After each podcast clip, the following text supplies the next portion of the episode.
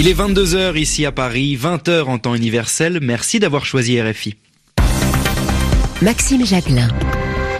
Bonsoir et bienvenue dans votre journal en français facile, présenté ce soir avec Zéphirin Quadio. Bonsoir Zéphirin. Bonsoir Maxime, bonsoir à tous. À la une de cette édition, la politique migratoire, non pas en Europe, mais aux États-Unis, à la frontière avec le Mexique. De très nombreux enfants y sont séparés de leurs parents immigrés par l'administration américaine. Et puis les combats se poursuivent au Yémen entre les forces gouvernementales et les rebelles Houthis. Les Nations Unies ont envoyé aujourd'hui un représentant à Hodeida. En Afghanistan, deux jours après la signature d'un cessez-le-feu entre les talibans et les autorités, un attentat suicide a fait au moins 25 morts dans l'est du pays. Et puis du football, l'équipe de France n'a pas vraiment rassuré pour son premier match face à l'Australie.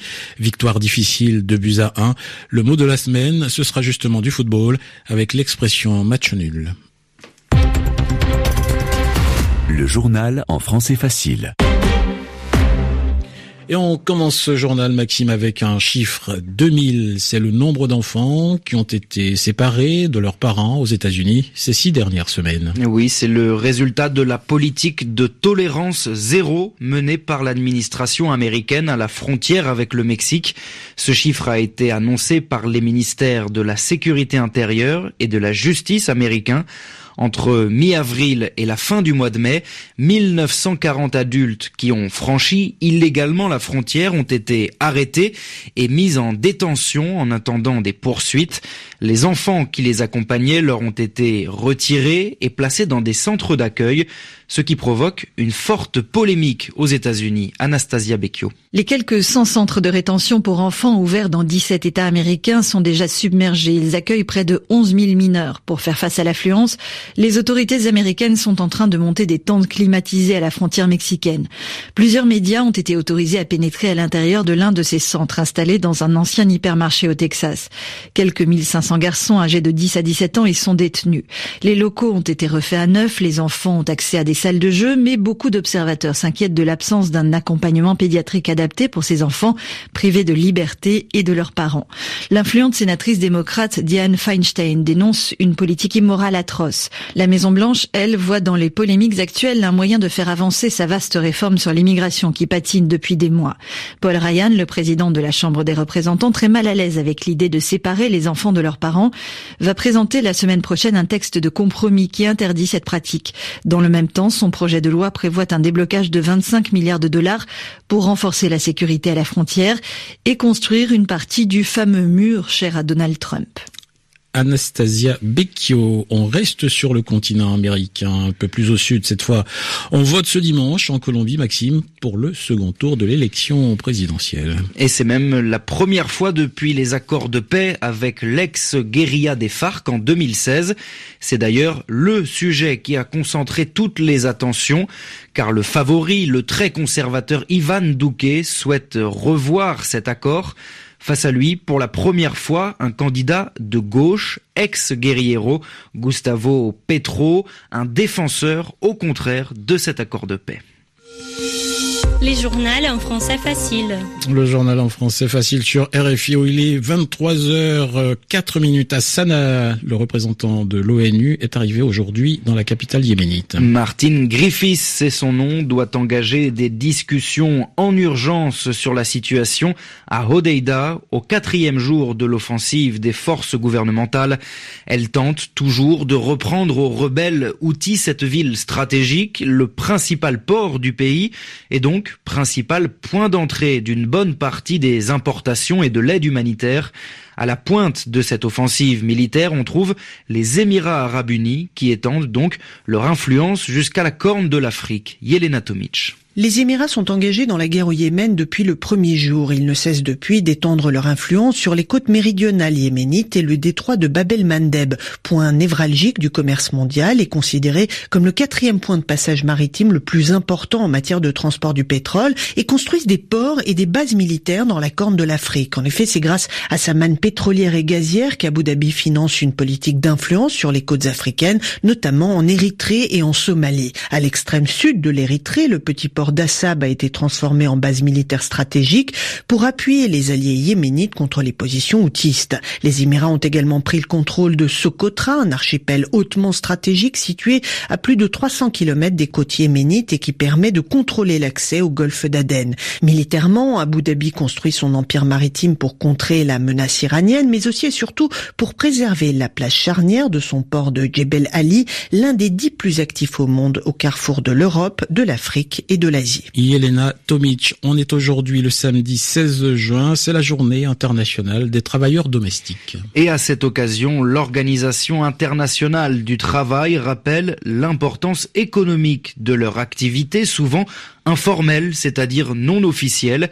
Mais depuis 2011, une convention définit les conditions d'un travail décent, un travail digne. On en parle avec Francine Quentin. Selon l'Organisation internationale du travail, 67 millions de personnes exerceraient dans le monde un travail domestique, dont 50 millions dans le secteur informel.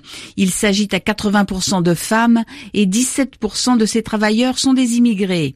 C'est grâce au développement du travail domestique et des aides à la personne, enfants et personnes âgées, que de plus en plus de femmes ont pu investir le marché du travail. Ces employés de maison contribuent donc à la croissance économique et augmentent le nombre des ménages qui rapportent deux salaires. Et cependant, le travail domestique fait partie des emplois où le temps de travail est le plus long et les salaires les plus bas sans compter les cas extrêmes d'esclavage moderne. En 2011, l'OIT a fait adopter une convention pour un travail décent des travailleurs et travailleuses domestiques. À ce jour, 25 pays l'ont ratifié, dont l'Allemagne, l'Italie, l'Afrique du Sud et de nombreux pays latino-américains. Mais pas la France, ni les États-Unis, l'Espagne, l'Arabie saoudite, ni le Luxembourg.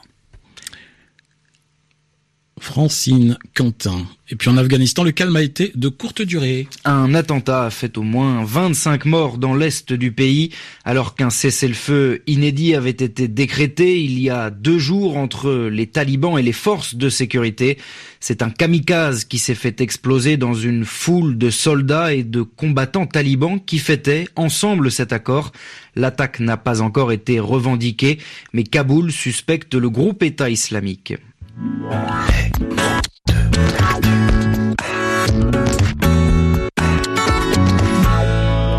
C'est l'heure de retrouver le mot de la semaine. Yvan Amar nous parle aujourd'hui de la Coupe du Monde de football avec le mot nul pour match nul. On a des surprises en ce début de Coupe du Monde, notamment dans ce match nul Argentine-Islande, un match qui s'est terminé avec l'égalité des deux équipes. 1 à 1 ou bien un partout. Voilà deux façons d'exprimer ce score de match nul. Est-ce que pour autant on peut dire que le match était nul, c'est-à-dire très mauvais, sans intérêt? Ben non, loin de là. Mais on voit bien qu'on peut jouer avec les différents sens de ce mot, et en période mondiale, on ne s'en prive pas. Alors départ, nul, c'est un adjectif ou un pronom indéfini. Par exemple, nul n'est censé ignorer la loi, c'est-à-dire personne n'est supposé ne pas connaître la loi. On ne peut pas dire euh, oh bah j'ai fait quelque chose d'illégal mais, mais mais je ne savais pas. Non. Nul signifie donc personne, aucun être humain. Alors là, c'est un pronom, mais le mot s'emploie aussi pour accompagner un nom, comme un adjectif. Nulle rose aussi parfumée que celle que tu m'as offerte. Voilà un emploi qui n'est pas très fréquent, qui est assez raffiné. On n'est pas dans le français parlé, hein, on est beaucoup plus dans une langue écrite et un petit peu littéraire. Mais nul s'emploie aussi dans des sens très différents. D'abord pour indiquer une très mauvaise compétence, notamment dans une situation scolaire ou d'apprentissage. On dit oh je suis nul en géographie, je suis nul en maths, et donc on parlera euh, d'un élève nul dont le niveau est très mauvais, ou même d'un devoir nul. Mot à mot, ça veut dire euh, égal à zéro. Hein. Et à partir de là, un sens familier s'est développé assez largement depuis quelques années pour dire euh, j'ai été nul, par exemple, c'est-à-dire j'ai été très mauvais. J'ai été en dessous de tout. Une soirée complètement nulle, c'est une soirée franchement ratée, décevante. Et parfois même, on a un jugement moral avec cet adjectif. Je me suis bêtement mis en colère contre toi hier, c'était nul, j'ai été nul. C'est-à-dire, je me suis mal comporté. Merci Yvan Amar est sur les terrains aujourd'hui en Russie. 1-0 pour le moment pour la Croatie face au Nigeria. C'est ainsi que se referme ce journal en français facile. Merci à vous de l'avoir suivi. Merci Zéphirin. Merci Maxime.